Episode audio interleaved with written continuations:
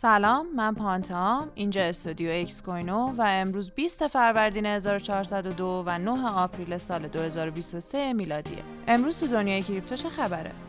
حمله هکری به صرافی سوشی سواب و سرقت 3 میلیون دلاری. به تازگی صرافی غیر متمرکز سوشی سواب مورد حمله هکری قرار گرفته و 3 میلیون دلار سرمایه به سرقت رفته.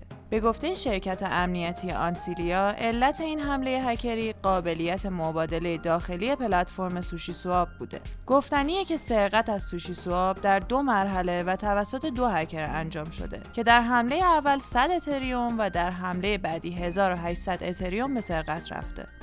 تصویب لایحه حفاظت از حقوق استخراج بیت کوین در سنا و مجلس آرکانزاس. طبق این لایحه، ماینرهای کریپتو در ایالت آرکانزاس از حقوق برابر با مراکز داده بهره مند میشن. آرکانزاس قصد داره در سال 2023 صنعت استخراج بیت کوین رو در ایالت قانونمند کنه، دستورالعمل‌هایی برای ماینرها ایجاد کنه و از حقوق اونها در برابر مقررات و مالیات تبعیض‌آمیز محافظت کنه.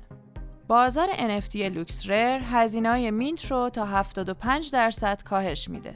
شرکت لوکسرر که یه مارکت پلیس NFT محسوب میشه، نسخه دوم خودش رو راه اندازی کرده و این بروز رسانی باعث شده که هزینه‌های پروتکل تا 75% کاهش داشته باشه. طبق آمار دون آنالیتیکس، لوکسرر در حال حاضر دهمین بازار بزرگ NFT از نظر تعداد معامله کننده ها در هفته گذشته بوده.